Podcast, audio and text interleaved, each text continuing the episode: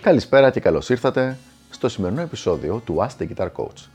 Σήμερα έχουμε μια ενδιαφέρουσα ερώτηση για το θέμα του αυτοσχεδιασμού και της γνώσης της αστιέρας, η οποία είναι η εξής. Ξέρω τα σχήματα από πολλές κλίμακες, συγχορδίες και αρπέτζιο, αλλά δεν ξέρω τις αντίστοιχες νότες τους. Πρέπει να τις μάθω υποχρεωτικά; Μια πάρα πολύ ωραία ερώτηση λοιπόν, την οποία μου κάνει εντύπωση που εδώ σε 200 επεισόδια περίπου του Ask the Guitar Coach δεν την έχουμε απαντήσει ακόμα. Ας δούμε λοιπόν ποια είναι η απάντηση. Με απλά λόγια, εξαρτάται από το σημείο στο οποίο βρίσκεσαι στην εξέλιξή σου. Αν είσαι beginner στην αρχή ή intermediate, δηλαδή παίζεις 2-3 χρόνια, όχι, δεν χρειάζεται ακόμα να ξέρεις τις νότες. Γενικότερα όμως, όσο θες να προχωρήσεις και να εξελιχθείς στο παίξιμό σου, είναι κάτι το οποίο γίνεται, είναι απαραίτητο. Και ας εξηγήσουμε το γιατί.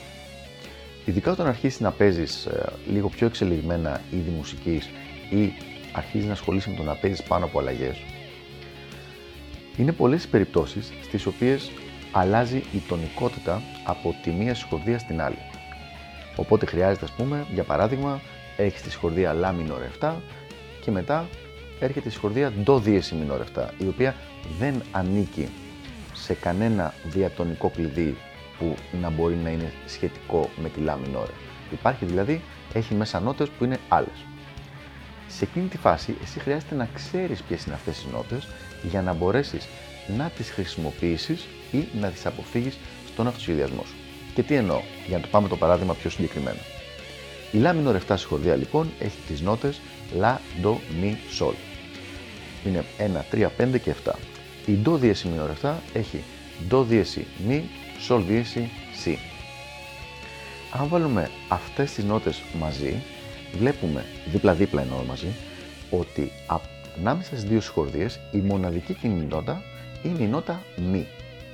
Άρα, αν έπαιζε ένα αυτοσχεδιασμό και έπρεπε να πας από τη λά minor 7 στην do δίεση minor 7, μπορείς να χρησιμοποιήσεις αυτή τη νότα για να μπορέσεις να αλλάξεις το κλειδί πάρα πολύ smoothly, πολύ, πολύ απαλά και πολύ όμορφα.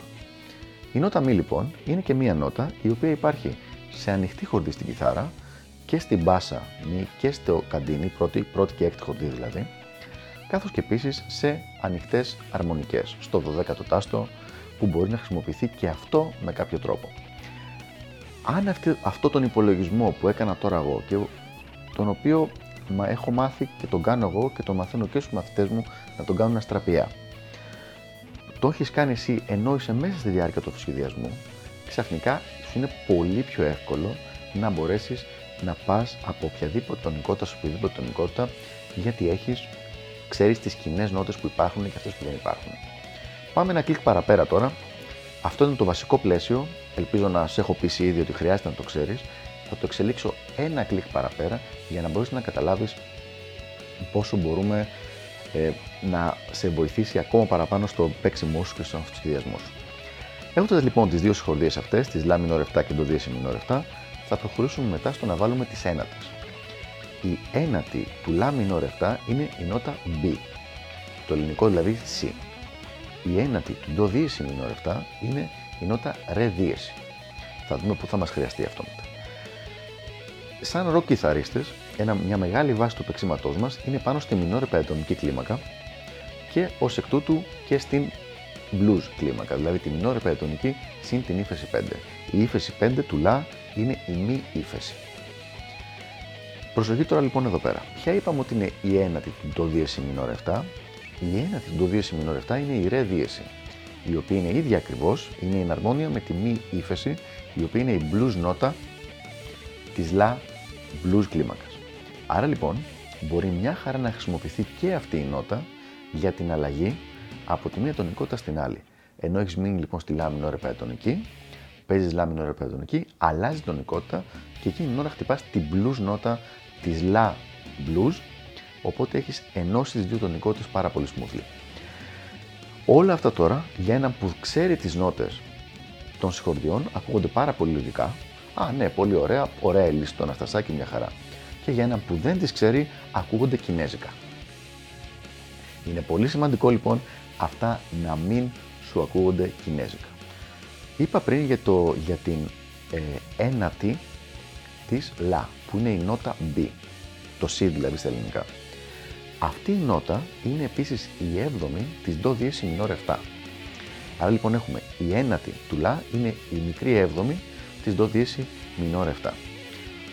Όπως είπαμε πριν, έχουμε ανοιχτή ήδη τη μη χορδή, η οποία είναι κοινή και στα δύο, και τώρα έχουμε και τη C, οι οποίες είναι οι χορδές 1 και 2 της κιθάρας.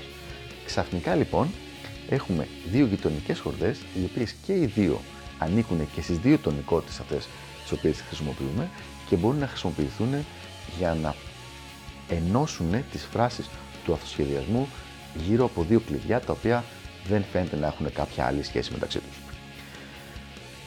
Και πάλι, αν κάποιος ξέρει αυτό το πράγμα, δηλαδή το πώς να βρίσκει τις νότες από τις χορδίες, να τις ξέρει απ' έξω, να τις ξέρει γρήγορα, αυτά που είπα θα έχουν μια πολύ νορμάλ λογική. Αν δεν τις ξέρει, θα λέει τι είναι αυτά που μας λέει και προφανώς μας κάνει και φιγούρα τώρα με αυτό το πράγμα. Δεν είναι έτσι. Είναι απλά μια ικανότητα, την οποία όπως είναι η ικανότητα του να παίζεις sweeping ή το να ξέρεις τις ε, κλίμακές σου σε 5 ή σε 7 θέσεις, πρέπει να αναπτυχθεί από έναν καλό μουσικό και έναν εξελιγμένο κιθαρίστα. Όπως είπα και πριν, αν είσαι αρχάριος, μη σε πολύ ανησυχεί το θέμα, αλλά για παρακάτω, αν θες να εξελίξεις το παίξιμό σου, και δεν μιλάμε να το εξελίξεις μόνο σε άλλα είδη μουσικής, αυτό είναι μια ικανότητα την οποία την έχουν οι μοντέρνοι κιθαριστές, ακόμα και αυτοί που παίζουν μόνο metal. Λοιπόν, αν θες λοιπόν να εξελιχθείς, θα πρέπει να το αναπτύξεις και αυτό. Σε επόμενο βιντεάκι θα πούμε ακριβώς με ποιο τρόπο χρησιμοποιούμε τα flashcards για να μπορέσουμε να εξελίξουμε αυτήν ακριβώς την ικανότητα.